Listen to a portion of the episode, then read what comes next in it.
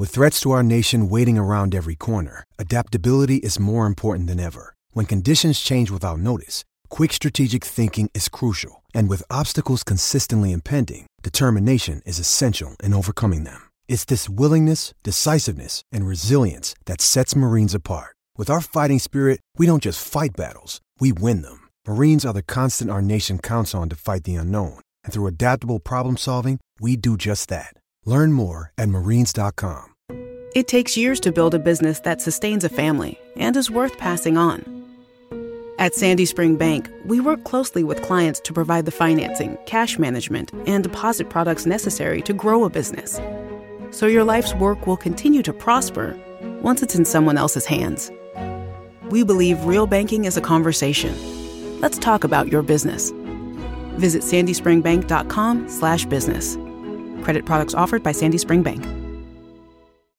Gifting is hard. This isn't news. But what might be news is that you can now send beer, wine, and spirits right to your friends and family with Drizzly, the go to app for alcohol delivery. Which is good news, because adult beverages are the only gift that no one ever returns. And Drizzly's tailored experience lets you find the perfect drink for the occasion, no matter what it is. You'll save time by shopping a huge selection of drinks from wherever you are. You'll save money by comparing prices on said drinks across stores. And you'll get to spend more time sipping with your gifties. You know, if they're the sharing type.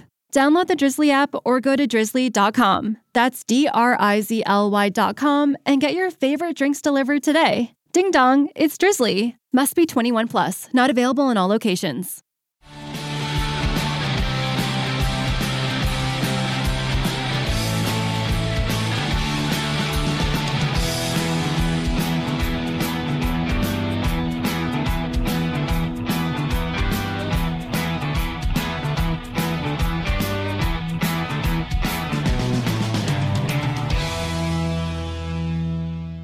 Right, hello, good evening, good morning, world, uh, wherever you are. Welcome to the latest sparkling episode of the Wolves Fancast. Um, in a change to the scheduled programming, we're going to be discussing the Masked Singer tonight and discussing the Blob and the Viking arc. It's going to be a lot more fun discussing that than it is discussing the Wolves at the moment. Um, we are, of course, recording this a few hours after what was uh, the 70th meeting of Wolves and Crystal Palace, and I'll, I will wait to be corrected on that probably. Um, so we've had a little bit of time to collect our thoughts on the game and Wolves in general. Uh, tonight I've got Rich, Luke, and Stu with me, who are all ready to unleash hell on my command.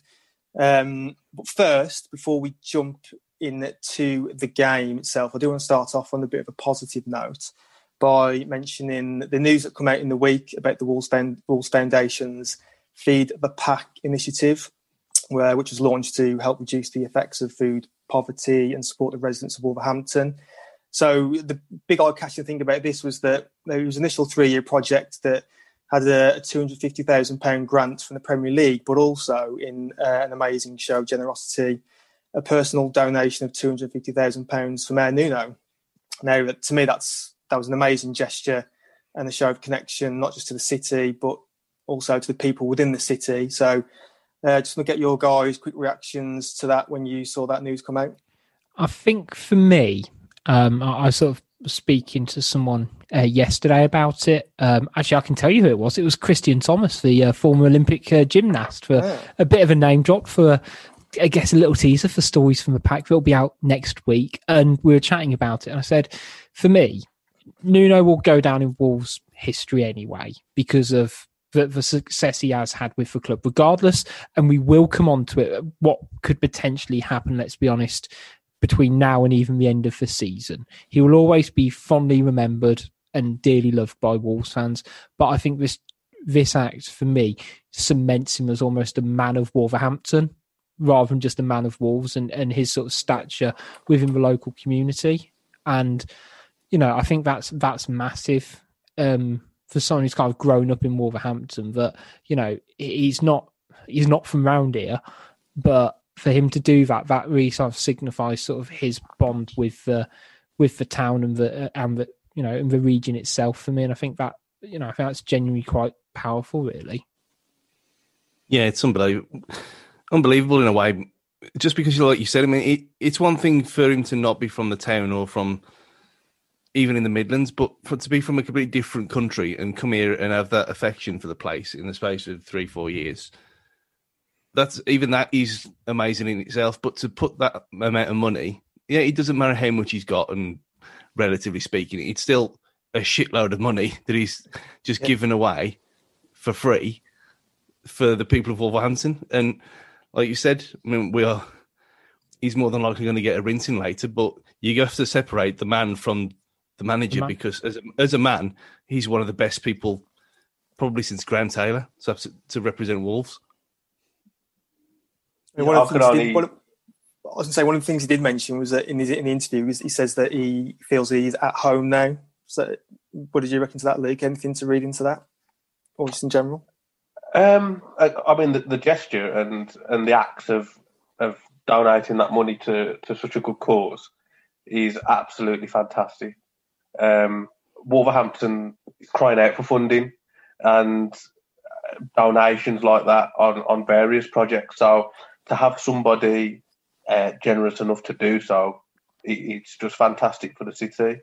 Um, and it speaks for uh, what a man, what a bloke, you know. Um, like they mentioned, separate the man from the manager. What a man to to do that. So you've got to take your hat off to him, and and it just shows how big his heart is. Absolutely, absolutely. No, I think we can all um, agree, and we're fully on board with that. So, uh, fair play to Nuno, indeed. So, uh, right then, let's um, unleash hell, as it were. Let's uh, let's go into the game itself today. So, a bit of a rarity. We had the Saturday 3 p.m. kickoff for this one, uh, probably for the first time in around a year for us. Um, so Wolves were looking to complete a hat trick of wins over Palace this season. Um, only goal difference separates us before kick-off today.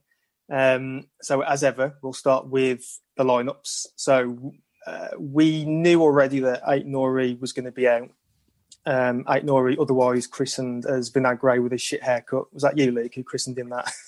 uh, Vinagre with an afro. That's the one.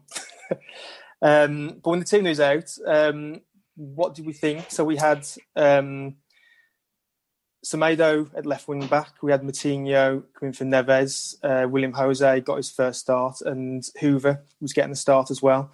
So, who wants to take us up on their initial thoughts when they saw the lineups were announced? I, I thought, I thought it was a good team. I've, you know, I, I, didn't have too many arguments with it. The only argument, as far as we've got at the minute, is do we go back to a, do we use a back four or do we use a back five? Um, but if Nuno wants to go for back five, okay, that's what we go with. And I think from what he's got available to pick from in defence, that's probably the, the best defence he had to, to pick from. Um, I would like to know what injury Saïss has got. um, um, for him to not even make the make the squad today. Um, so I thought Semedo finished the game well at Chelsea at left wing back. Hoever, when he's played, he's, he's looked tidy. You know, not an issue with him playing at right wing back. And um, the three sort of in the middle was was the best we had to choose from. Um, I think I would have liked to have stuck with Neves and Dendoncker today. Wasn't overly happy with Moutinho coming in, and I, I, I, I thought the um, Jose should have started. I don't understand why he started. I mean, no, Jose did start today. Sorry, um, sorry. It's it's been a long afternoon. Um, me personally, I know many would disagree, but I would have preferred Traore over Podence on on the right. Um, so, so not too many complaints, and I was really, really positive going into the game today guys. Rich, I mean, um, when you saw the team, I guess one of the main sticking points was around the, the Moutinho Neves switch because I think we've had similar comments around Moutinho in the last few weeks. But did you feel as though Neves should have got start? Yeah, I mean, chiefly by the fact he's been consistently our best midfielder this season, and look, if it's about game management and sort of just making sure there's a bit of squad rotation, I can sort of get it. But then it screams a much bigger issue that we have in this team at the moment. That uh, look, we all love and adore Moutinho, but I can't remember the last time I saw him put in a good 70 minutes in the game, or even, you know, let alone 90. Uh, you know, you get a flutter here and there, but he is not delivering for us at the moment. And whether it's system based, whether it's due with the player, whatever, it's just not happening for him. And that that was frustrating for, for me. Um, not not see Neves start, chiefly after how well he played against Chelsea. I thought, admittedly, it was more of a defensive performance, and it required him to, I know, play in a different way than he might have had to have done today. But you know, uh, same as Luke, I was happy with the lineup um, by and large. No issues with the back line, judging by who was available. Again, same with win backs look, if it was a different result, then maybe I'd have been more happy with Moutinho and Dendoncker. The fact they were both passengers for a game weren't great. And, you know, similar with Traore, it's. I, can see why he played Podence because of what he's done so far this season. But I, I, I sort of feel with that formation against Palace as well, Traore is our best right winger I think Neto is a better left wing of it, better on the left than he is on the right. So, you know, why not play people just that extra bit of positioning if you're having squad rotation? Podence has been out for a month. So why wouldn't you keep him on the bench and start Traore, who is finding his not I wouldn't say form, but he seems to need a run of games to get himself going. And and uh, I would have just stuck with Troy on that right hand side, or when he actually came on, you're playing right wing because that's the only position he can really play. Yeah, and Stu, I mean, I come to you with a slightly wider question as well. Not, I'm interested in your thoughts on the lineup, but also with some of our injured players slowly return, returning. Do you think that Nuno knows his strongest team yet? I don't think he knows many things at the minute, but um, I think it's just a, it's just a mess. It's just a mess all out. And Podence for me, I think like Luke touched on, I wouldn't have had him in the starting lineup. I'd have Traore there because he just doesn't look right yet, and he's been out injured, so you can't really expect that, especially with COVID protocols and everything like that, training ground, and you ain't getting reserve games. So if that's the case with him, then it's going to be the case with others as well. And like when Johnny does come back in a few weeks' time, is that going to be the same for him as well? Is he going to need to be eased in? It's it's just a bit of a mess, and I, I don't think he knows what to do. I think it's just a, a bit confusing all round. Yeah, I think. I mean, for me, I mean, I was I was quite happy with the team, but um, I know there's some debatable. Well, there's some debate around the likes of, Kilman and Podence and Moutinho and Neves. They seem to be the main um, positions are essentially up, for grabs at the moment, along with along with the formation as a whole, isn't it? I mean, do we stick with the back five, or do we return to a four again and try and be more attacking, knowing full well that we're going to leave the back door open probably nine times out of ten? Problem is, we're not good enough going forward at the moment when we play a back three slash back five to create enough chances to score and we're still susceptible to concede a goal like we were today. When we play a back four, we are very susceptible to concede a goal, but we've got more chance of scoring. So it's almost like there's a good chance we could lose. You know, if we play a back three like we did today, we lose one 0 If we'd have played a back four, there's a good chance we'd have lost three two. And that's yeah. that's sort of how it feels to me at the moment. That we are a you know, we, we've got quite a lot of, and quite rightly so, If you think about it, we've played with back three for three seasons. Those and a lot of those players haven't changed. So we have very systematic players in that team. Now we've gone to a back four, it's requiring them to change and adapt, but they might not actually be suited to that formation 100%, or they're not uh, used to it. So for me, you know, we'll talk about transfer in a bit, but we're missing a quality centre half who can play in a back four.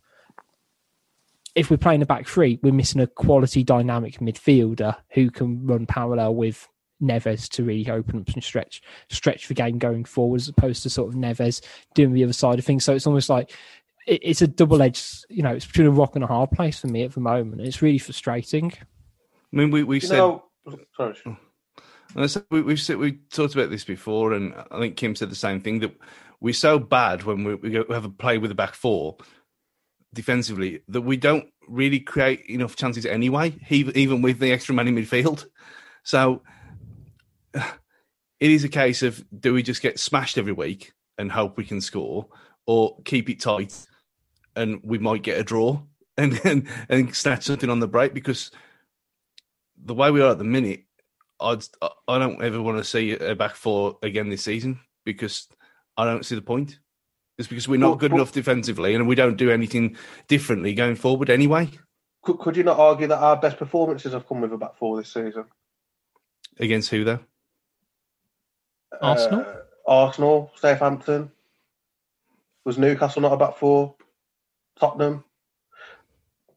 Um, but it's it, what I was going to say. It, it, just made me chuckle. Um, what Richard touched on. We're, we're now arguing: do we lose one 0 or do we lose three two? that's, that's where we're at at the minute. Like, how shall we lose Either this way, week? we're losing. I was going to say, I sound, it sounds even more negative when you say it back, but I don't think I'm, I'm not horribly wrong, am I? No, 'Cause no, we- no, we not talk- You know, we're not even talking about the positives of a formation change, are we? We're talking about the drawbacks of the one we've almost played at the moment. Yeah. And I bet when it, you know we're all happy with the lineup, but you know, part of you goes when we saw Moutinho and then in the middle, which is why we touched on. go, are we going to pass that ball in the midfield? I just, It's pretty. Um, it's pretty fundamental to sort of win football games. it's, it, it's such a difficult debate to have because I think there's valid points from both sides. I think if you argue the back five, you've got the argument of um, we, do look tighter, we, we give up less chances. But with a back four, we do create a hell of a lot more. And it's a it's a bit easier on the eye and it's a bit nicer to watch if we're being honest from a football point of view because there's chances at either end. I know some people are like to watch football from like it's a game of chess and uh, from a defensive point of view. But me personally, the more it's like a basketball game, the better. I just. Let's Yeah. just, come So you- let's just you attack say- these. You're saying Um, you're not a purist. No, no, not at all. Not at all. I, I a 2020 man, 1-0. not a test match fan.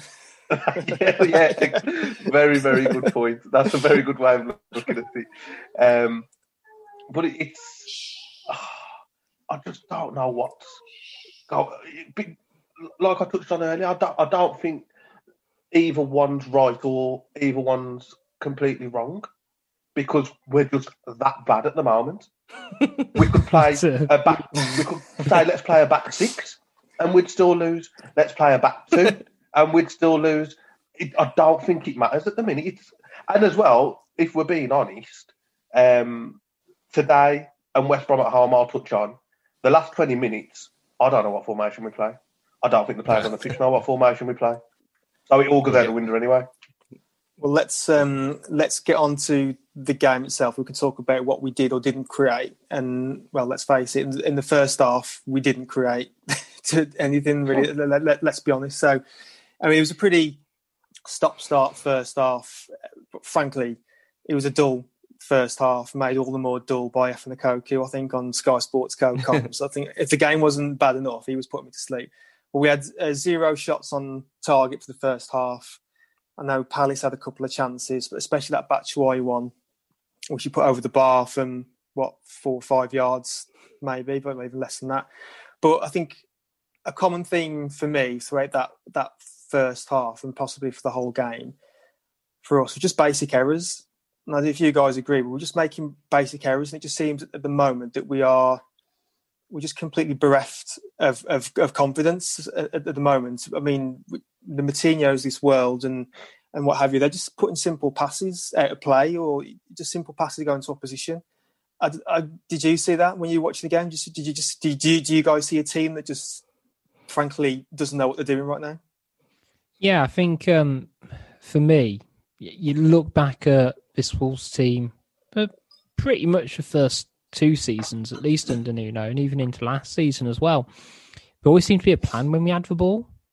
When you know how, how are we going to get this ball into the back of the net of the other end, and it was all measured. It you know in the championship it was obviously a lot quicker paced and expansive, and it had to sort of change and uh, adapt to playing better caliber opposition but it almost feels like they don't quite know what they need to be doing to to progress. And I think even Nuno said after the game that we lack creativity. We're not passing the ball into you know different phases of the pitch. And you know, I, I was frustrated by those remarks. Not going to lie, because like, well, what are you doing about it? Because you know, it for me, it's uh you know, every, it's, every, every time we heard it, we lack yeah, creativity. You know, we, we, we, you know, we, we come on here every week, and I can't remember the last time we didn't. You know, like, we've created really good chances here. We, you know, we deserve to win a game two 0 or whatever. But um, you know, it's a question of what are we going to do about it? Is it, and I can't almost quite decide whether it's a player issue because you know it doesn't matter. Like João Moutinho's an experienced player. He shouldn't be misplacing a 10 yard pass. That is his bread and butter. Mm. No formation change is going to impact that for, for me. So that that that isn't not Nuno's kind of fault for me. But there's obvious things that I don't think Nuno's doing right in terms of the the changing of the setup at different points and him not, you know, it's his job to then, you know, instruct the players on what to do. But if the players aren't doing it, then it, it is on them in a way. And then you've got the underlying, you know, probably the overarching issue of the board um, and, in the, the, investment of the squad. But yeah, that, going looping back, the it's a, it's the confidence, it's a self belief more more than confidence for me, and just like knowing actually if you pass the ball to your man, that they're going to be able to receive it and they're going to do something with it and get that ball in the right position. And you know, I, I think losing Johnny over even Jimenez was a real catalyst for this. Um, because he was the one who was so good at linking up the play and being able to do a simple pass and move and exploit that extra bit of space going forwards. And we've never really replaced that. And you could argue Doherty did the same in his own way. And I, I you know, that's not to discredit people like Semedo because I'm a big fan of his and he does it in a slightly different way. But him doing it a different way is fine. But everyone else on his team need to do it you know need to follow suit in a way and be on the same wavelength and none of them seem to be on the same same wavelength that second, I, I, th- I presume we're just going straight into the second half because nothing happened in the first half, did it? well, from... yeah, yeah. We'll we'll just t- we'll talk about the game as a whole. Let's just go straight into where we think it's gone wrong or where where it just didn't work. It didn't happen for us. Yeah, because that. I mean, I no, it was mixed reactions because I said Moutinho was better than he had been for a while. He actually passed forward, which was nice to see compared to his usual pass backwards, then run forwards a little bit, and then it, don't come back to him. So it's a waste of time anyway. But like you said, Rich, there is no. You can't now say to some if you just said to someone, "How do Wolves play?"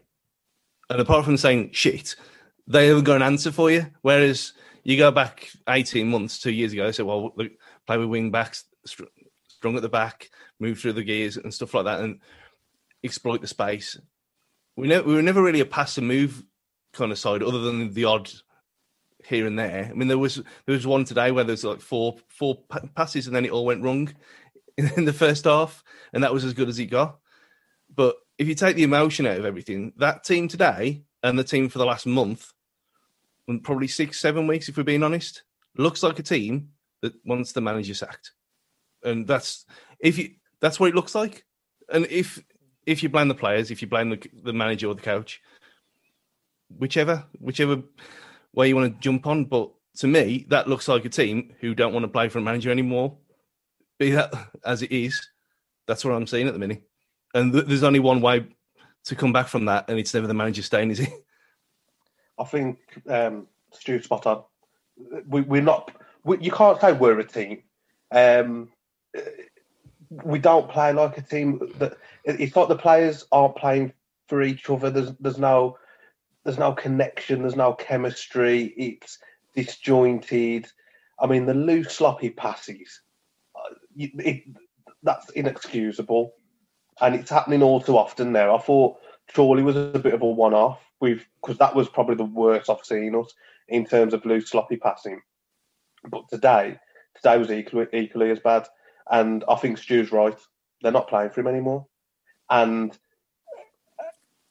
I don't think you can put all the blame on Nuno in regards to the mess that we're in. I don't think you can put all the blame on on the players. I think it's it's a mixture of everything at the moment, which is even more concerning. Even at boardroom level, like I, I look at some of the players that have, that have come in, who's who's handling transfers now? Is it Is it Mendes? Is it Jeff? Is it Nuno? Who knows? Nobody knows, and and and and that's a concern. Like it seems like there's a deep rooted issue, and that's why we're struggling like we are. And we've seen it time and time again at clubs up and down the country when when players don't want to play for the manager, and then the second the manager's sacked, bang, they go on a run. And yeah, everyone calls it the manager bounce. It's not. It's because the players can be asked again. I think the best case that I can refer to was when Leicester wanted Ranieri sacked. Mm. Yeah. Um, I mean, Stu's got a better footballing memory than myself, um, but I'm sure Leicester was playing horrendously. Um, Ranieri went and literally, as if by magic, they were playing absolutely fantastic again and started winning. I mean, and like, I, I, think we're we're in the same position. Yeah, I think that there is a degree that Nuno has had this core group of players for you know three and a half years now, and you compare it to you know it's a really simple one, but Sir Alex Ferguson's teams, um, where you know he would rotate and you know strip that team and then build it back up, and you know obviously had that nucleus of players but he would always look to improve and adapt it. And I guess it's even similar to when we had McCarthy in that third year of the Premier League, and it, it, it feels almost like history repeating itself in, in some ways. That you know it's ifs and buts, but you know there, there was almost a point at the end of this year. It was like, well, hang on, what do we need to do? Same as it was with McCarthy when we stayed up on the last day. It's like a decision needed to be made then, and in hindsight, everyone could see that you know we needed to you know, probably get rid of McCarthy and move on. And I'm not, and it'll be interesting, you know, a year's time, let's say, or two years' time, or five years' time, whether we will look back on whether changing Nuno at that point would have been the right thing to do. I'm not saying we should have, but I don't know that there's interesting parallels to that to me. And, you know, it almost feels like the, the motivation, the, the you know, probably all the little things that he's done to get that extra 10% out of the players because Wolves for a long time have been better than some of their parts. I think we can all agree that. Mm-hmm. Um, you know, it go especially like last season and the year before as well that you know we we've we have some really good players but we had some, we have some average ones as well. The fact you know I, am digging him out for no real reason, but the fact that Max Kilman's you know a Premier League centre back is testament to how we set up and what that manager's doing coaching him you he's know, all right. he's he's okay. Yeah, no, he, he's yeah, he's all he's right. probably man of the match today. I, I, I, like him but, anyway. Uh, yeah, no, I've got nothing against him, but is it good enough to be starting as much yeah. as he's starting? He's, and, he's Max Kilman is the sort of sorry, Richard. Um, no, go for it. Max Kilman is the sort of player who should be on the bench. He's yeah. a squad player. Yeah, that, that's what I'm getting at and you know, I could I could have argued at the start of this season that you should be saying the same about Saïss in the position that we want to go into. I know they, um, the guys covered it in the, in the show last week um, about actually we need to make those steps up, and we haven't done it, and and that's what's telling for me. And it'll, it'll I don't know, but here's my I guess sort of hot take that the players know that team hasn't had the level of investments it's needed, and that's why they've had the dip, rather than almost the other way around. They've had a dip, and you know, I don't know. It's it, it's clear that there needs to be a greater input in this team, and I don't quite see it. The solutions coming from within anymore. So one thing that well, we just we just wanted to move on to talk about the, the specific flashpoints in the game. So obviously their goal was the first biggest flashpoint. Um, I think it comes from another basic error. Um, I want to get your guys' thoughts on two players' involvements in the goal from our point of view. Dendoncker's involvement in the goal, and then also uh, Rui, if he could have potentially done more. Um, and I mention that because we've had um, a tweet in from Joe Chacks who had said that although we are playing poor, is Patricio at fault for the amount of goals we're conceding. He says we don't concede screamers, we concede simple goals which are right at him most of the time, and he has zero presence in the box. and he goes on to add to that in the second tweet. Um, to add to this, I'm nervous when the ball comes into the box, knowing that he won't calmly come and collect it. So God knows how the back line feels. So open question to the floor. Then what what what errors did you see in our goal in regards to Dendoncker, and then also for Rui? Well, I'll I'll just get the real one out of the way. So when I thought, was, you, would, um, thought you would. When was he? I like it. So when- I like it how literally I on Zoom I could literally just see me and Luke just smiling, going, "Yeah, we'll, we'll just we'll just step back on this one. Let the big man No, step but- up for a free kick." It's just, when when has Rui Patricio ever commanded his box in the two and a half years he's been here? There's my question to everyone. He doesn't. He never has done. So what's the problem? John Ruddy said in his interview when he's the uh, is the the goalkeeper. He's never seen anyone else be on his line as much as he is, and because he's on his line, he said he he doesn't have to come and claim it because the defense deals with it. What's changed? They know how he plays and he was uh, he was perfectly fine playing exactly the same way when we finished seventh twice. But this season he ain't done anything different. He ain't, he ain't suddenly turned from Matt Murray into Stefan Postma, has he? it's not like it's not a massive transformation. I mean, today was just. I mean, I've watched that again, and it's it's one of them things where if you were, say you're in, you you put the fat kid in goal at school, the fat kid's Stefan probably going to Postma. say, This is bringing Yeah. back memories. the, the fat kid in goal at school is probably going to save that because he won't go with his hands. He'll just put his big belly out, or he'll put his he'll try and go with his foot, and he'll save it that way.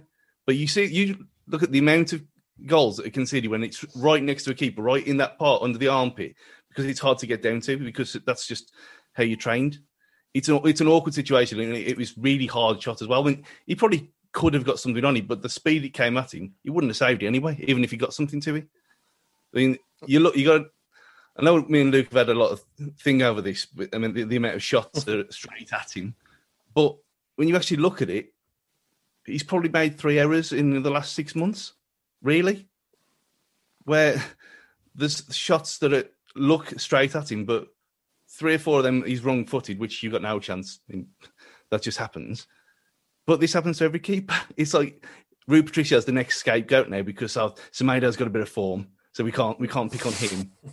and so we, we it's the typical Wolves way that we have to have, we always have to have someone, and it just seems a bit unfair. I mean, Dendoncker, what the hell he's doing for that that goal? Who knows? But to single out Patricio when I mean, it, it'd be fine if we had a, a, a competent number two and you say, yeah, take him out the firing line.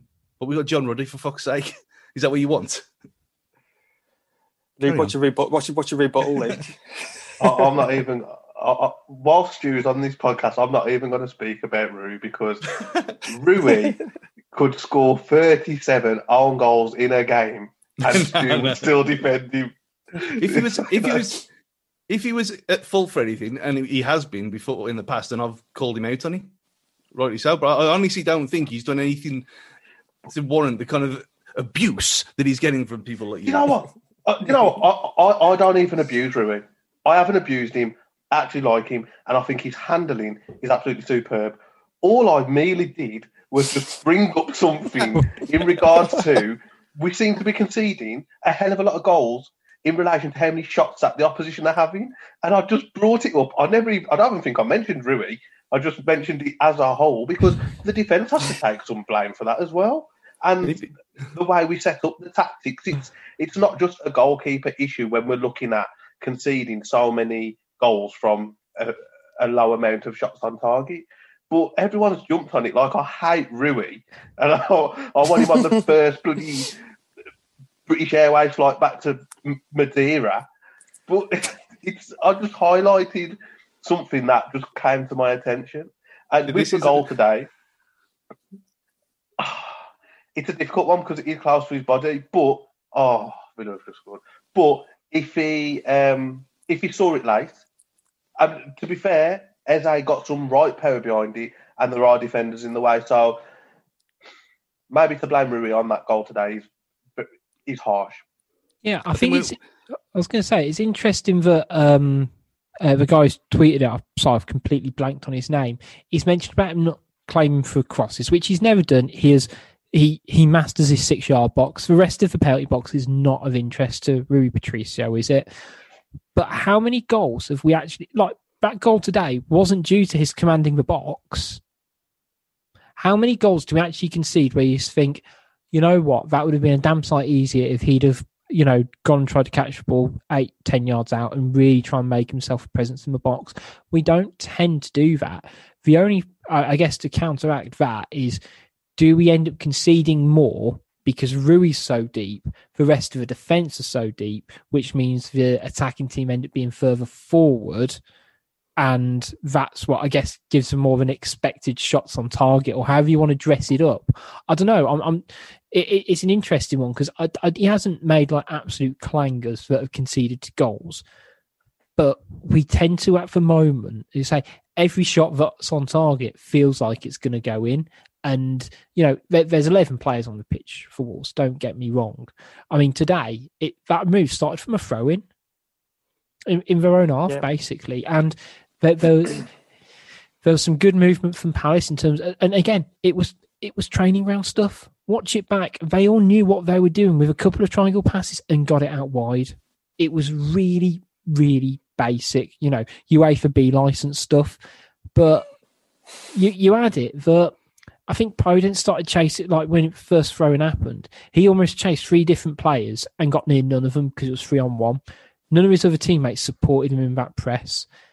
And then it's systematic, as sort of said earlier, they're all off different wavelengths. They don't no one really knows, you know, should we be pressing? Should we be dropping deep? How are we actually going to uh, win this ball back? How are we going to get, you know, when we get it, how are we going to get it back up the pitch? And, you know, the, the goal, it's just sort of a, you know, it's, again, it's one of them where Dendoncker was all over a shop for me. But I think I think he let him in quite easy, didn't he? Dendoncker yeah, let him in it, quite easy. Bit systematic, isn't it, to how the team are playing? Yeah, and when... yeah, go on.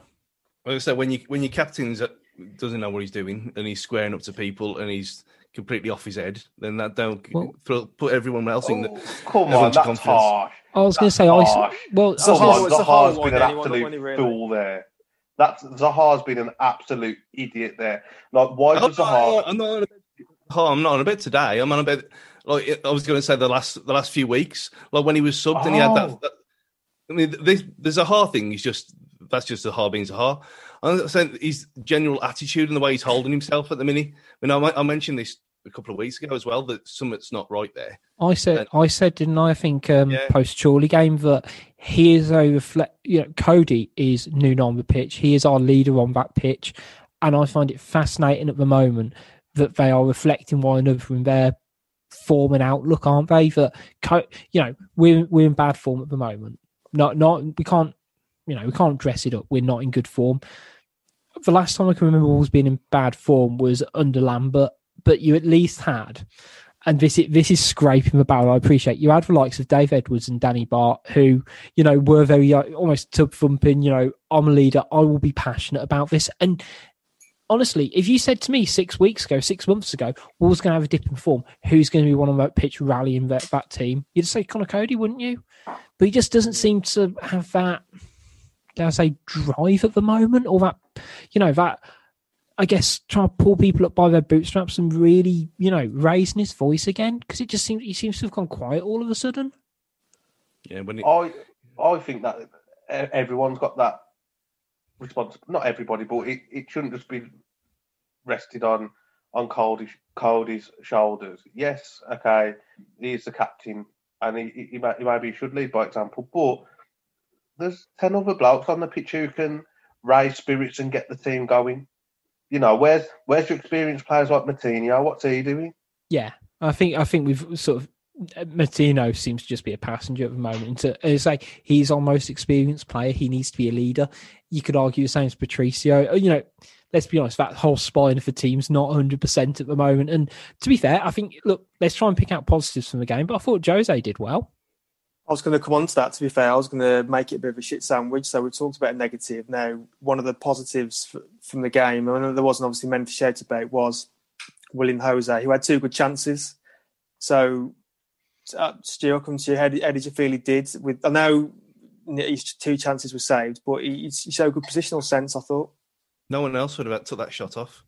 You know, you put Cutrone and your Silva in that position, that shot wouldn't have even been troubling the keeper whatsoever.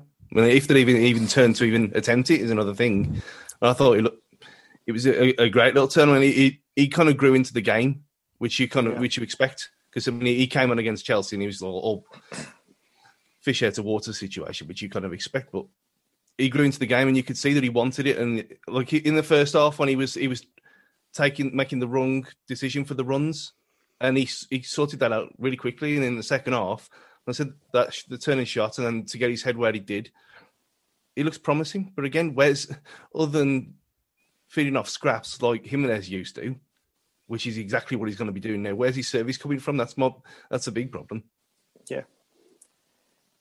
I mean, he's not going to have the mobility of Jimenez to, to run around to run across the final third of the pitch as Jimenez does. Is he? He's going to be more of a probably more of a static striker. I mean, we haven't got much to gauge him on so far, just one match and then the 15 minutes against Chelsea. But he looks like once he gets up to speed and we'll say once we get the creativity for him, you know, hopefully he can be that bit of firepower to, to keep us going for the rest of the season. Oh, we, three wins to stay up. We, we, certainly need it. You know, we need that focal point up there, and he's a big old unit, ain't he? He's, he's a lot bigger than what I thought. Um, he looks strong. Looks like he'll hold the ball up well. I think a few times today brought the midfielders and the wingers into the, into play nicely. Um, it was a it, it was a decent it was a decent performance for him as an individual, considering how shit we was as a team.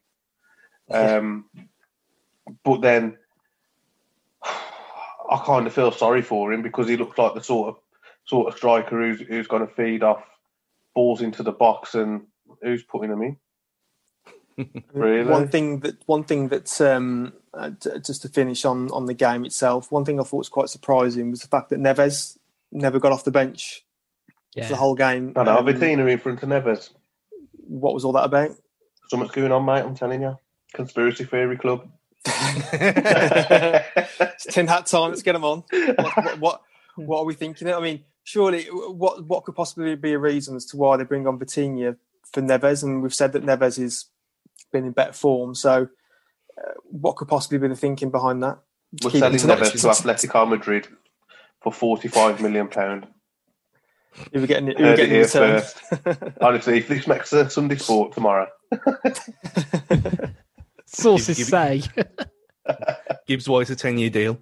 Um, it, I think just bringing Vitinha on, Vitinha on was just desperation, just because he scored a worldie at Chorley, thinking, "Oh, we've got someone, we've got someone to smash the ball from distance if we, we got nothing else." And that, that's what that's probably what it was. Because wasn't even won, a worldie, was it really? do, you, do you not think though? He's with, a Lancashire um, worldie. with with Nuno's sort of ta- not even his tactics, like his substitutions, there's no real sort of thought behind it. Yeah, it doesn't make any sense. well, well, well again, as we said before, did any of his subs help to change the game in their favour today? I take that as Traore caused them a few issues there on the right. I think he did a lot more than what Podence did, so that was kind of positive. Hmm. But he wasn't but he great. And he didn't even come on for Podence either. He put him, put him at wing back. yeah, yeah, yeah. That's why he comes on. He, he's putting him at wing back, and you just think, why? Like, you look at the like you said earlier. The, the, you look at the players who came on and what who, who was supposed to be playing where. It was like uh, a, it was school. It was like year nine football. I just it's concerning because the first time I really noticed it was Albion, and I remember sitting at home. I looked at the clock, and there was about seventy-two minutes gone, and I thought, we're not going to get back into this game because just looking at us, we We've got no shape, no identity. Like, what are we trying to achieve from this game? And today was exactly the same. Mm-hmm. So for it to be sort of like it's becoming a common occurrence now. It's not like people can say, "Oh, well, the Albion game was just a one-off where we looked a bit lost." There's possibly more games throughout the season which I've not thought about because it only came to my attention for the Albion game. But again, today, 15 minutes to go, and you're thinking, "What's what's the game plan to get the equaliser here?" Go and go back and watch the highlights of that Sheffield United game at the end of last season, and when the, the me and Jordan, the truth says, uh, called him out on it that day and got absolute dogs abuse. And look at what look at the highlights from that game, and then look at today. There ain't much difference because it, it, was clueless, and it's been clueless for a long time, and people have been kind of, I don't say blinkered, but almost. I think didn't want to, the right word. I really mm, do. Just people didn't want to see because he's a god and obviously because of what he's done and what a nice person he is, but people don't want to see. It. And I'll put it. On, I'll put a rant on Facebook, which I very rarely do about football because why? What's the point? But uh, um, the second of January, uh, four weeks ago, and it's got worse since then. It's not getting better, and there's no signs it's going to even change at all. Which I'm, I mean, I'm sure um, going to get onto now. Yeah, well, let's. Let, I want to take a bit of a more broader view, general view in Wolves uh, as a whole, and where where that result kind of leaves us, really. So, but before we do that, just want to put in there have a, have a quick break so we can uh, collect our thoughts and have a beer or drink, and then um, we'll go back in just a moment. Hi, Richard here. Before you go back to hearing us dissect the latest Wolves news, some really shoehorn Simpsons references, a bit of 90s film action, of course, a bit of wrestling, um, I just want to do a quick shout out for our sponsors, Pixel Yeti Media. Now, they've done a fantastic job on the Wolves Fancast website, wolvesfancast.com. Please go check it out. But they're not just web designers, they're a creative agency that cover all your design needs from websites, brochures and signage to marketing, logo design and branding. There's basically nothing they can't do marketing wise. So make sure you check them out at pixelyetimedia.com and I'll let you get back to enjoying the show.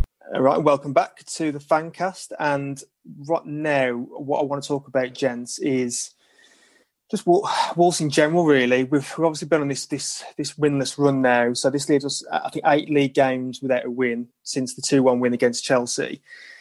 One question I wanted to ask: I saw, I saw this on Twitter, I think a, game or two ago. Now, if you remember, a lot of people used to their like second teams used to be Wolves because the way we played. But that seems to have switched now. And the question being, have we become just a boring team to watch? Have we just become have we, have we become dull? Have we lost our sparkle? I mean, no, especially taking the last two last two or three games into consideration, do you look forward to watching us play now, or is it become a bit of a chore or an obligation for us? Feel yeah. like I was going to say, it feels like we were boring probably towards the start of this season, end of last season, start of this season. I think, um, I think a lot of people have said sort of from Tottenham last year. I feel that was almost a, that was sort of the last great performance we put in and really flexed what we could do. And since then, it's been quite robust, I guess, and almost football by numbers to try and get it.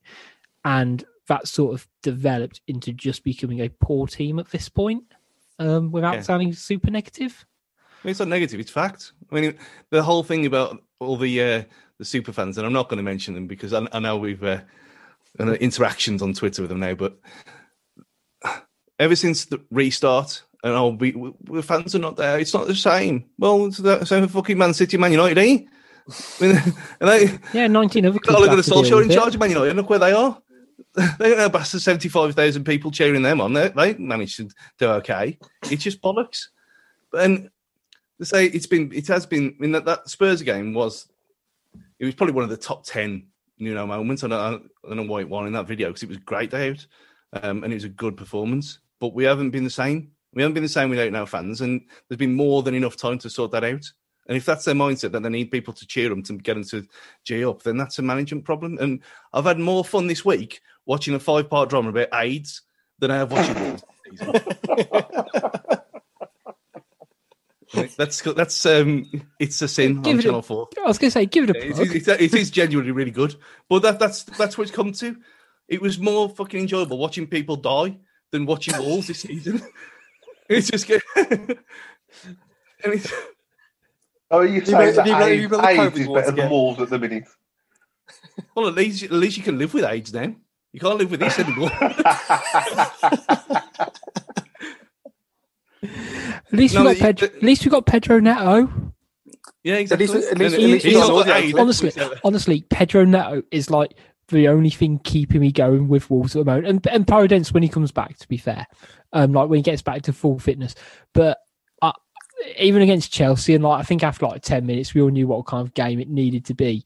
But whenever Pe- Neto got the ball, it gave me like a little bit of, I know, a little bit of excitement, which it is what is kind of holding me on. I'm just waiting for him to really drop off a cliff form wise now or get injured though and yeah, that's that, that's the mindset because it, you know it's just all a bit uh, doom and gloom at the moment for us. But yeah, he, he is he is by far and away like going to be playing for season surely, and you know he, he's just that that ray of sunshine on a cloudy day for me.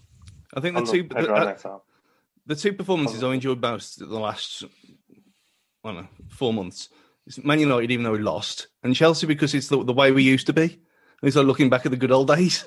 But we And- had a plan. We played. We played Yes, with a plan, and- and, on a different day, argue. You know, maybe if we signed uh, Willian Jose a week or two earlier, like we should have done as soon as the transfer window opened, do you reckon we'd have won that game? Probably. But that's, I mean, you stole the words straight from my mouth. But we had a plan and we knew what we were doing. And it, it, it was it was no- nostalgic in a way. It was nice. And then you get to that fucking shit show today.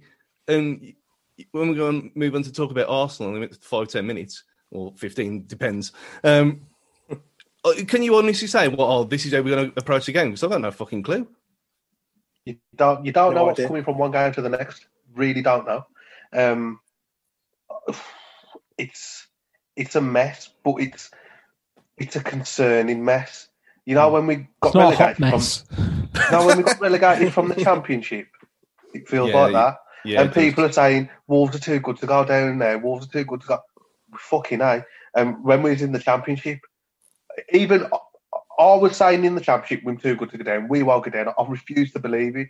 But now I am looking over my shoulder, and this isn't me thinking. I want to say it again that Wolves are bigger than the Beatles because I don't believe that at all.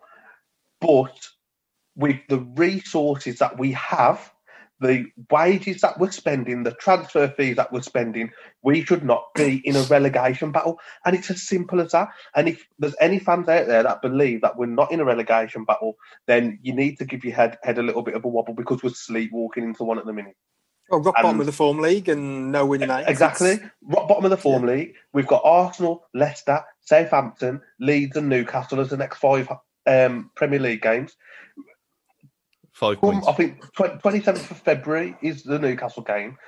We could be coming into March two or three points off the relegation zone. in two in two weeks' time. Well, no, by the end by the end of next week. Well, yeah, but what time is? By the end of next week, we could be seventeenth. And please, now, in my opinion, that's not good enough. We Well, should not even. that's- we that's shouldn't even like be having these Not even.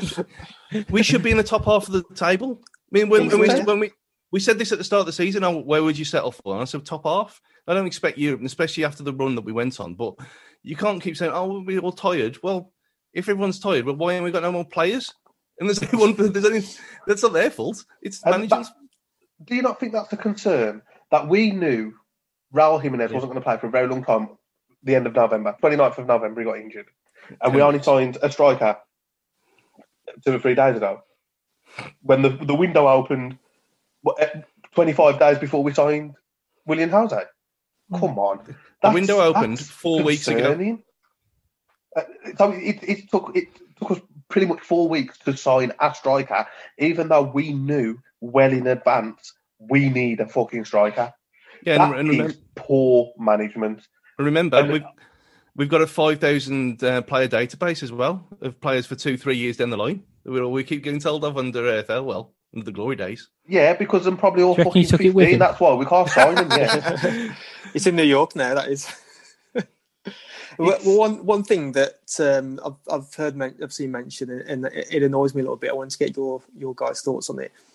When people say um, it's the fact that our players can't see their families, which might be affecting them. Oh, don't get me and started. I'm like, I'm like, I've, I've, I saw that today, and I thought, sorry, that that just doesn't that doesn't cut it with me. What makes our players any different from any other foreign player in the league that can't see their family right now? I just, I saw it, I just thought that's a cop out. That is a cop out. if anything, it, it should be easy for our players because they've got a nice little Portuguese clique. It's Exactly. not like you you're, you're the lone Russian at I don't know West Ham. That would be a bit different because, as silly as it sounds, you might not integrate with the squad as as well. You might be a bit of an outcast. Obviously, you haven't got family, friends and family around you, and you're in a foreign country. These these guys. How many Portuguese players are in our squad? Nine. Ten, nine, ten. You got a nice little click there, which makes it feel like a home from home. So I'm sorry, but that is an absolutely shit excuse. That's probably the worst excuse I've heard. Yeah, I mean, I've been in, I've been in this house since what mm, fifth, sixth of November when when I was furloughed for the second time, and I'd love to not see my family every day. It'd be great. but I'm not. I'm not going on here moaning, moaning a bit. Oh, I can't do my. I can't get up in the morning. It's it's the same thing what I said earlier. It's people trying to find excuses because they don't want to accept the truth. Yeah, That's all thousand is. percent. It's, it's it's for me. It's, it's as my dad always used to tell me. Is it an excuse or a reason? And it is. But There's a title. I oh, no, I've got a list. Don't worry. and weirdly, weirdly, it's it, what AIDS is better for Wolves hasn't made a shortlist.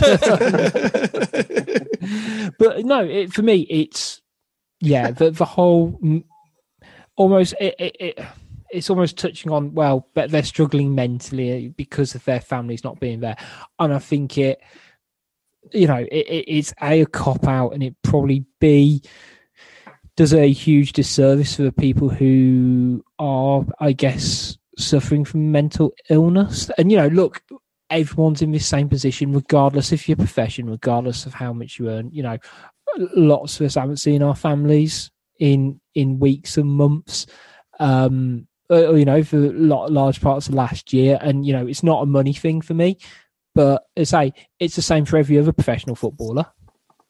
It's the sa- Exactly, exactly. it's the same for every other manager. It's so, as Stu said, it is a excuse because that you don't want to actually admit that Nuno is struggling as a uh, in his profession at the moment. But And the back- people who are using that excuse about not being able to see their families, get their details and go to the COVID police. Because I actually, I, I actually my mom for, for ages, so I actually my family. So it's not just these Portuguese footballers that aren't seeing the family.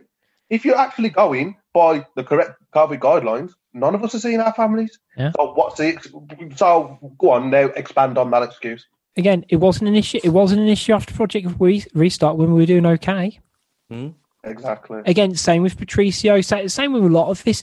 It's never an issue until you're losing. Nuno's family. I don't. I, I'm right in thinking that a lot of the, um, I guess the coaching staff, all of their family is still out in uh, Portugal. And again, so, that wa- wasn't an issue when we were winning the championship. It- and don't get me wrong, I know they all kind of semi live together and all of this kind of thing.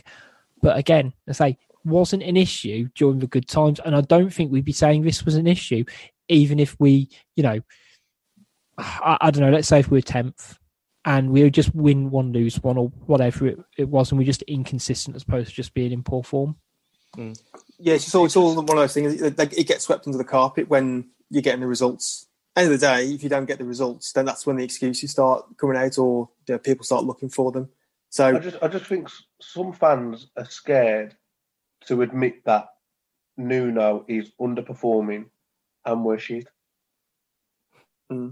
It's because it's, it's the first time, and it's the first time that he's had this prolonged spell. I mean, let, let's let's be honest. I mean, he's, he's had sort of, sort of short spells before in his sort of a couple of years where we didn't get a few results that we, we didn't, you know, that, that weren't weren't going for us. But this time is a bit different because we can see there's no way out at the moment. So this is the first time under his tenure that things are really going shit and they're really going south. And some people, yeah, people just don't want to believe that, like you say, he's he's struggling, and it is, it's clear to see that he's struggling at the moment. So to round this bit off, I just have one last question for you all. Nuno out? Question mark. The only thing, um, even I don't want, even though I've been banging this, this kind of, let's say banging the drum because I've got to be like tapping on the side of it like a little mouse. Um, because I don't, I don't want him to. Obviously, I don't want him to go because he's he's a lovely man and he's the legend and everything. But if he's going to get us relegated, then he has to go. Cause, of course, he does. But the only problem is the the other question there: Do you trust anyone in charge in the board to appoint anyone competent? Because at the minute, If it's Scott Sellars till the end of the season, yeah, exactly. There's, there's Scott Sellars, and that's all that we know. And we, we know that he- he's been promoted internally as per usual, though they always do things. But I mean, we, we saw the, the whole the Zenga thing at the start, and then Lambert, and then we, we dropped lucky with Nuno. There's nothing to say that we drop lucky again. And I know it's getting to the stage there where it literally can't be any worse. And we might as well disappoint Dr. Venglos, who died last week and that's that's how, bad. I mean, for me at the minute, I still would say no, just because I don't trust them to appoint anyone else.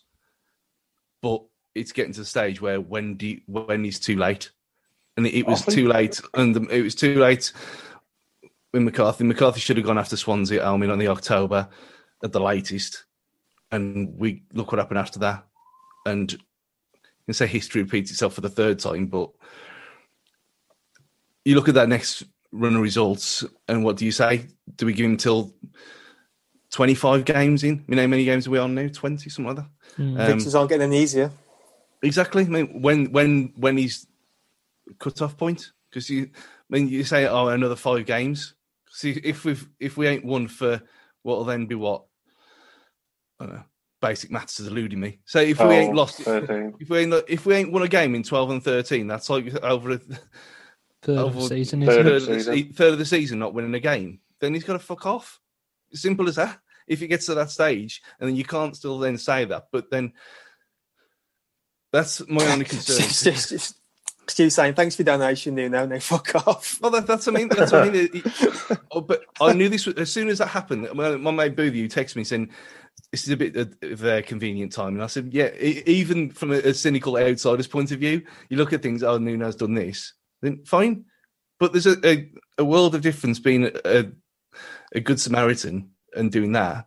And doing your job properly, and if you can't do your job properly, then just go and feed the homeless for for the rest of the year. It's as simple as that. I mean, I'd give him a, I'd, I'd give him February if we still if we're still in contention, and it, but if we don't win an, another game in February, then surely that's the end. It has to be. I think Fulton need to come out and and start talking and let us know sort of what they're thinking, what their plans are. Are they happy? Are they not? If they was to say it, we're back in Nuno until the end of the season, regardless, then I think it would stop a lot of the arguing between fans. Mm. And I think all the fans would then jump on board and say, look, Fosun are backing this guy. So Dave from Bilston, Luke from Wednesfield, Gary from Gornal, shut up. It don't matter what you say. This guy's staying, so back him. And as much as I'm annoyed with Nuno at the minute, I'd, I'd, if, if, if, if he got sacked tomorrow, I would be gutted because I would prefer that Nuno does brilliant things for us. He has a stand named after him, a statue because he's done so well. But we're in a position now where something has to change because let's just talk hypothetically. We can keep Nuno and he we get relegated. What's to say he don't fuck off? Mm, yeah, he probably would. I think he would. Do you Well- think he wants another season in the championship? Exactly. We've done. We've. I mean, I- I've done my service in that league. There's no excuse to being in there anymore. They can forget that. No more. No more. I mean, but in nine, nine, I'm trying to work. He said the other day. I think he's 19 out of 26 years watching Championship football. I thought, well, that's that's gone forever now. Thank God. I mean, it, It costs should me my be. hair. It costs anything else. With the resources that we've got now, we shouldn't even be entertaining the championship anymore. And I'm sorry if it makes it sound like we think Wolves are getting above their station, but that is the reality of it. We, Rich, what do you think? more- I'm so sorry. Just to, uh, to round this section off, what do you think, Rich? What's your views on if he stays or goes? Um, personally, I think at, least it, it's got to be a very heavy review at the end of the season at, at bare minimum. I guess, kind of touching on to what um, Luke said, primarily was that the whole club doesn't seem to be acting to a plan. There was this big idea of a project, and I guess we're at a point where there's almost a level of crisis management, and they don't, they haven't seemed to know how to react to having to alter the plan because it's not on its current course. And for me, you know, over the last couple of years, there's, you know, from the top down, there has been a a path of this is what we're going to do, this is what we want to achieve, and this is how we're going to achieve it. And that just seems to have gone really wayward in the last six months or so. And it then makes me then doubt, well, hang on, if they did just turn around and say, we're parting way, you know, when we see the uh, club announcement and a shot off a corner flag. And for, for me, whenever you get rid of a manager, it's the, well, who are you going to bring in? And at the moment, you know, my, I've still got a decent amount of faith in Nuno, but I've got less faith in the board at the moment to pick a successful successor. And I think that that's a real sticking point for me, especially as we all saw what happened with McCarthy. Is when you sack somebody just after the transfer window closes because he then doesn't have any opportunity to bring in any extra players, which again is looping back to an issue with the board that we don't have enough kind of strength and quality in depth. So, you know, for, for me, there needs to be a big review at the end of the season um, and just in a way, not hope that there's three teams worse than us, but put as much in as we can do to address it. You know, frankly, if I was if I was Jeff Shi, the board, whoever, I'd have called a meeting with Nuno after the game today and sort of said, look, what needs to happen to change this? Just just mm. say it. Like, you know, very very open. Do we need more players? What needs to happen? As Stu shows a photo of the Wolves corner flag, but well, it's like the, the, corner flag of doom. Yeah, that comes out. well, that, that, well that, that brings us on quite nicely then to um, a section on the transfer window, really, because there's not long left really of, of, of, this winter transfer window. It closes at 11 o'clock on the 1st of Feb. Um, and we know we broke our dry January of signings by signing Willian Jose, but do we really think there's going to be a surprise sprung in the next 48 hours for bringing someone in as a window slams shut, as they say uh, on Sky Sports. And if if we would, if we were to sign anyone, where where would it be? I mean, we'll we'll address the rumor mill that there were some nefarious reasons around Saïss's admittance from the squad today, and there are some rumours that have appeared in Merseyside-based newspapers that Saïss could be a target for Liverpool. Um, and weirdly, that we could be getting Origi the other way, which um, I don't know.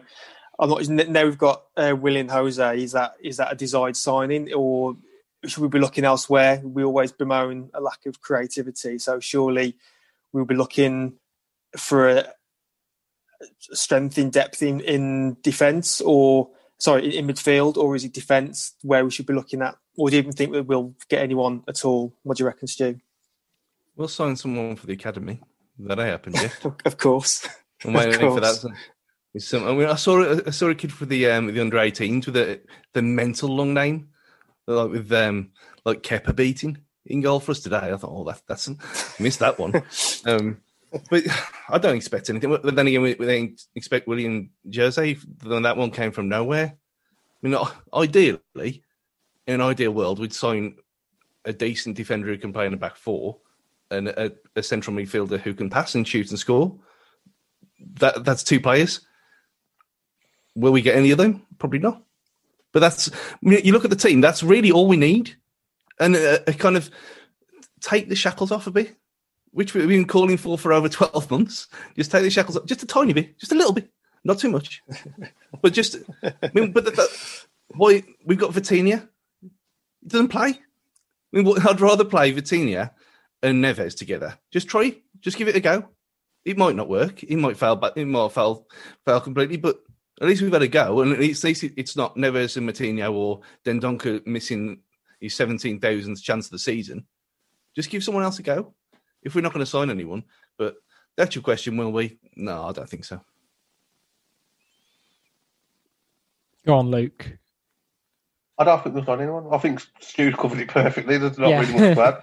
That's um, why I um, went to you, mate, because I've got nothing to fucking add. he's, he's, he's highlighted what I think every Wolves fan knows need highlighting and where we need to strengthen.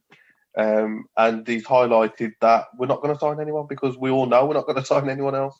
We never do sign anyone in January. Well, very rarely.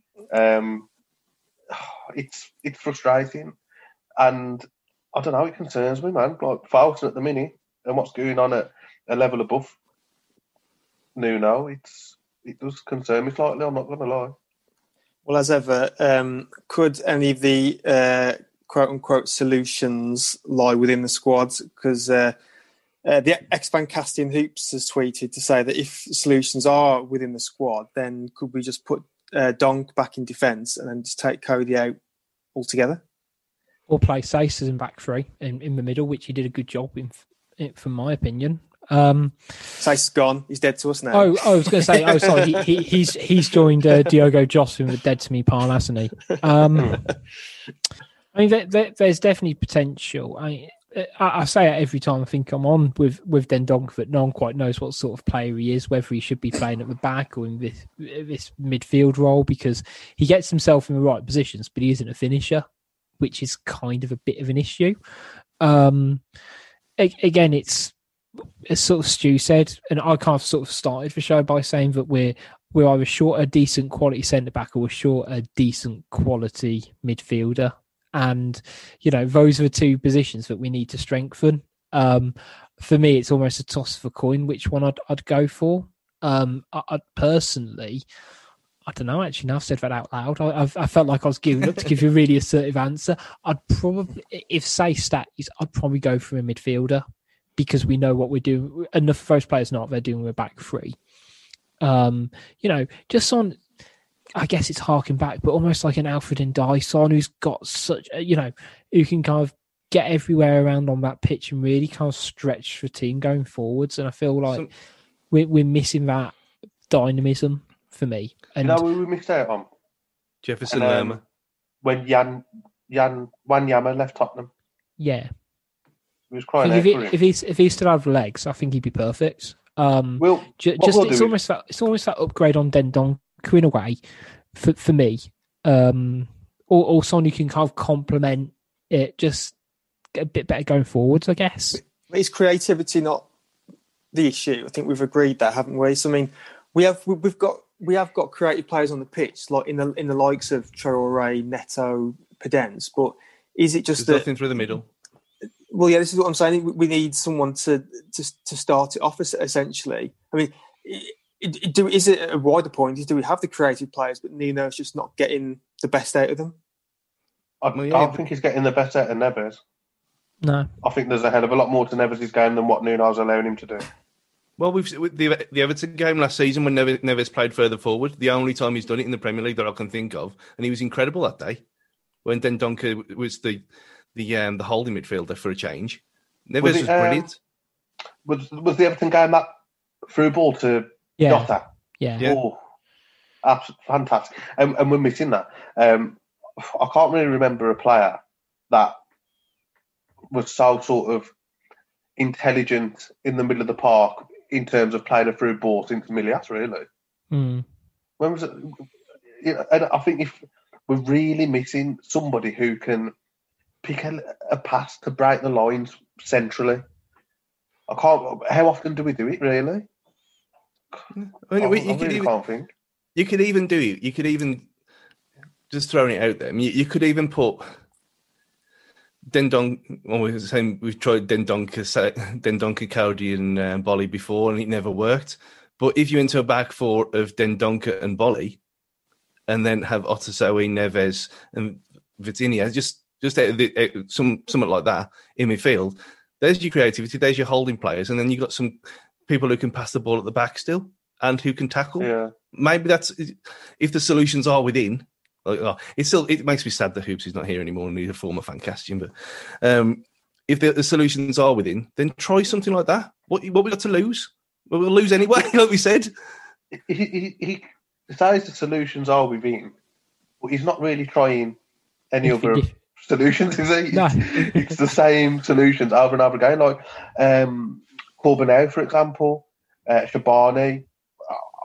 I mean, I from the, the little bits I've seen of them, they look. I mean, I know they're not what we've just been discussing, but if Podence or Traore, for example, are out of form, give them a chance. Them a chance. honestly, if Traore was out injured and I know Podence was suspended, he would rather play Dendoncker right wing than yeah. give um, you know Theo a chance.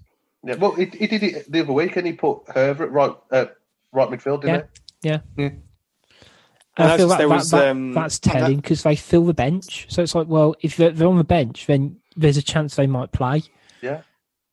I noticed there was um, was it Hugo Bueno? Breno was on the, yeah. the, bench today, which was a bit of a kinder surprise, wasn't it? Ah. how long have you how long have you had that lined up in your notes, Adam?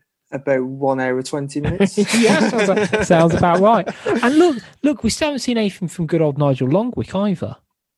And look, I keep making these jokes on Twitter. Good old Nigel. and, you know, I know he's not a 40 year old bloke who owns a pressure washer. I appreciate it. but I need to see him play because otherwise it, it, the, the jokes are just going to keep mounting up. I'm, I'm, nearly, I've got a pressure washer. I'm nearly 40. What's wrong with So that? I've got a pressure washer and, and, and, and I'm not even 30. But You say that. But, mm. yeah, as I wear my fleece again. So, uh, that we'll, what we'll do is we'll sign another striker. He'll probably start two games, come off the bench in four games, score one goal, and that'll be it. So let's. I you, uh, now we put the worlds to rights on that. Let's look ahead then, if uh, if we must, to our next game, which is against Arsenal. Yeah, Um, we'll lose. Come on, next topic. yeah, that's it. That's will it. we lose Thank one nil or we'll lose three two? That's all we need to discuss. Well, I mean, when we last when we last played Arsenal, obviously at the end of November, that was when um, Jimenez suffered his head injury, and thankfully he's back in the, the gym and training in some capacity now. Uh, we won two one then, but how do we how do we see it going now? Because Arsenal are a bit of a strange team, really. I mean, it wasn't so long ago that Roy Keane was making those jibes and comments about them being too good to go down, which ironic, ironically now we're saying about ourselves. But they now find themselves above us, and they're actually one of the form teams in the league now. To be honest, I mean, I know Aubameyang's not uh, troubling the scoring charts too much this year, but they've dipped into the January market. They've just signed Martin o- Martin Odegaard on loan from Real Madrid, a bit of a football manager legend. I think he, I don't know if he's a bit of a modern day Freddie Adu, Martin Odegaard, but how do we see this one going? Because at the minute it's uh, top of the form guide against rock bottom of the form guide. So I mean, do we only see it going one way? You know what? Fuck it. Wolves win. I don't know. Look, we, we know we know what Wolves are like, and uh, I always sort of seem to back him anyway. So I just always think there's a off chance that we might actually somehow do something. Um, I, I don't know. I think it is. Non, we don't know how we're going to line up. We'll we'll do our what do we think the lineup is going to be, and we'll all give you three different answers. I think, um, because none of us quite know what we'll do, but I don't know. There, there, there were there were a couple of positives from almost if we can take a, the positives from Chelsea in terms of how we were defensively, and just supply Jose with a few more chances. I don't think Arsenal would be all and end all in this division. They've got some good players, but they're not a great team, um, and they are susceptible on their day. So, I guess just hopefully in the next sort of 48, 72 hours, they can remember what they used to be. I think because because it was such a shambles today that it'll be yet another back to basics, and for that reason, I think we. This is how ridiculous this podcast is. Uh, the Wolves' life in general is because I know exactly what you mean, and if we are actually organised for a change, we've got every chance. But how shit we are at the minute, we've got every chance of being steamrolled of like three or four again. But we, I mean, what was, was it three one last season when they beat us, and we, were- we were terrible that day as well. Yeah, yeah. I- that cost us Europe really effectively. Yeah, I, I can see that. I can easily see that happening. But I mean, if if if we're gonna get turned over at home heavily, oh, you know, I don't want to think about it because just more and more questions will need to be asked with them, aren't there? Well, just put just just put this out again and just edit a few different player names in. That's all we're gonna have to do. So it'll be, if we if we get smashed again, it'll be exactly the same. With the same with the same questions with no answers, and then he'll come out with the same old bollocks. The solutions are within. No, they're not. Solutions are anywhere but but within the moment. I mean, it, it's a it's a it is a bit of um. A, a- few weeks ago, I would have been more than confident about um playing Arsenal, and I probably when it comes to the game, games, I probably will just say yeah, like one 0 Wolves win or something like that. Same as Rich, but at the minute, as we've said, you know, it's you struggle to see where not just the next win is going to be, but the next good performance, because that's that's what we need to start off with. Really, Where, when are we actually going to start putting a good performance? We all banked on Chorley being a good performance, and look, look, look, of a, look, look what of a nightmare game that was, even though we won it. So I don't know. For, for me, I, I, they've got they've got quite a few danger players in their team. Lacazette seems to have um, found form, found form in his shooting boots. Um, they seem like they're getting their act together a bit now, Arsenal, which I don't know. I don't think it bodes well for us. I just I struggle to see. I don't know. At the minute, it's just it's bad for the minute. Not not, not any of us can see where next point is going to come from, and I think it's going to be a really really tough game. Lineup wise, I'd like to get your thoughts on that as who you drop, who you play. Uh, Rich, what, what do you reckon? Who's who's in the chop for you, and who's gonna, who's coming in? So I'd keep Patricio. Um, I don't see why. You know, I feel like it's you know stop putting him really would be a big mistake. Issue. I'd still probably keep whoever, Hoever, whoever on the right and Smaid on the left. Um, keep the back three. Um, are we assuming Saïss has just gone to Liverpool at this point, or is just MIA? We'll go. We'll just say MIA. It's going to be easier. yeah. So again, I, would probably keep the back three because I can't quite see see us going. You know, well, let's put Dendoncker in there instead of Kilman or even Coady, and sort of mixing up, which is what I'd potentially do. I'd have Dendoncker and Neves in the middle, um, Traore one side, Neto the other, and um, Jose up front, and as I say, keep keep it as simple as that, really. I'd I'd go exactly the same, Brad. Put Otasowie in for Dendoncker, just just yeah, for something different, just I'd for a bit of see that. physical presence, which is what Dendoncker's supposed to be doing, but he's not doing anything. Only, it's funny. It's it's funny you mention that because Colin Colin Beer tweeted in to say um, the, the, more serious point was shouldn't Otasowie be starting over Dendoncker given his dreadful performances in the last few games, and that was uh, swiftly endorsed by our friend football neophytes. yeah, I, mean, I, I, wonder why. Um, yeah, on a, on, on, a, serious point, yeah, I mean, he's there, there's something not quite right there with him, and it's always been Dendoncker plus one, but this whole thing of him, the amount of chances he is missing all the time, it's got to weigh down on you something. It's got to get on your back something and your confidence and everything. So just just give him a rest. Everyone else has had a rest, and uh, it's it's really just things to say. Uh, but yeah, the, the, just for just for argument's sake, that's what I'd do as well. I put Traore, Neto, Jose up front, keep the back five, and then just put Neves and Otasowie in the middle, just for something different because we need something. Luke, Luke, what's your thoughts on the team before I do a round robin on predictions? Uh, I'm just going to completely mix it up. 4 2 3 1. Boly and then Donker in the middle. Hoever on the right. Semedo on the left. Otasowie and Neves in midfield. Traore, Neto on the wings. Podence as a 10. And Willie up front on his own ringing the changes with zero service. so I like it. It's very attacking. I mean, we'll probably be losing three two then. Well, you know what? You know, if we're going to lose, if we're going to lose and we're going to be shit, I'd rather lose and be shit, but have a go and go down swinging. Yeah. Rather than just rolling over, having our bellies tickled, and just I thought you were going to say oh, arsehole tickled then. no arsehole today. But I would, I would, if we're going to be cheating, we're going to lose every week, I'd rather lose with a bill of bloody, with someone about us. So what's your score prediction then, Luke, as, you, as you're on? What's your, what's your prediction? How's it going to go? I think if we play the formation and the players that I've just mentioned, I'm going to say 4 1 Wolves.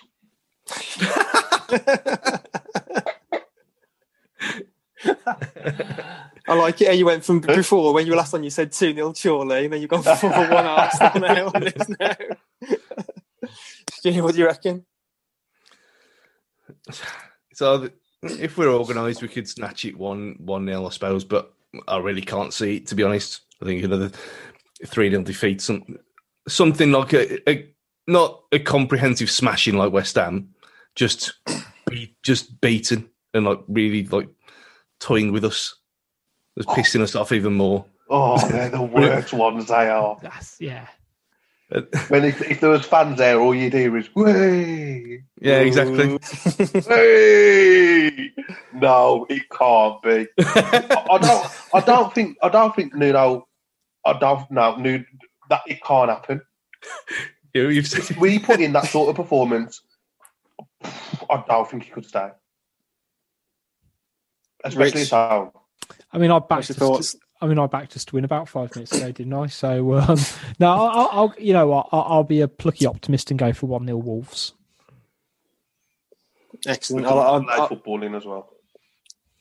I think I think we'll also spring a surprise. I've got no evidence to back this up, but I think we'll spring a surprise. We'll just we'll sneak a one 0 um, I'm just gonna I'm just gonna uh, close off the pod with uh, just a couple of um, random questions that we've had on the uh, on the old Twitter feeds. Um, Vinny WWFC says who would win a game of Tiddlywinks, Roy Hodgson or Roy Cropper? Roy's Roy go for the- Cropper's got more in his bag. Yeah, I'm gonna go go for the crop star. Yeah. Cropster. and uh, finally, um, this is a question. This is directed at Rich and Rich only. This is a, a question from um, our American friend Todd, Todd DeWitt. yes. Hello, Todd. He just says, "Does Rich only eat KFC?" That that tweet wasn't me. I feel like I need to I need to uh, put that out there now. I think that was Jordan was covering the game today. Um, what did I have? What did I have for? I can't even remember what I had for my halftime snack today. I think I had crisps. Today. I didn't do a um my my halftime snack club today because it was feeling very uninspired. So no, i- i- if I could just eat KFC, I would. Um, but unfortunately not. Nothing's stopping you. Um, Apart from maybe a heart attack. yeah, be dead. heart, heart attack and my own level of financial irresponsibility. He'd be dead, and it, well, it'd be a better way to go than AIDS, I suppose. But there you go. And we do actually have a title by the end of the show. and on that on that cheery note, I think we'll call, we'll call it to a, a close there now. So, uh, my thanks to Rich, Luke, and Stu. Hopefully things get better, eh, guys? We'll catch you later. Kentucky Fried Cooking.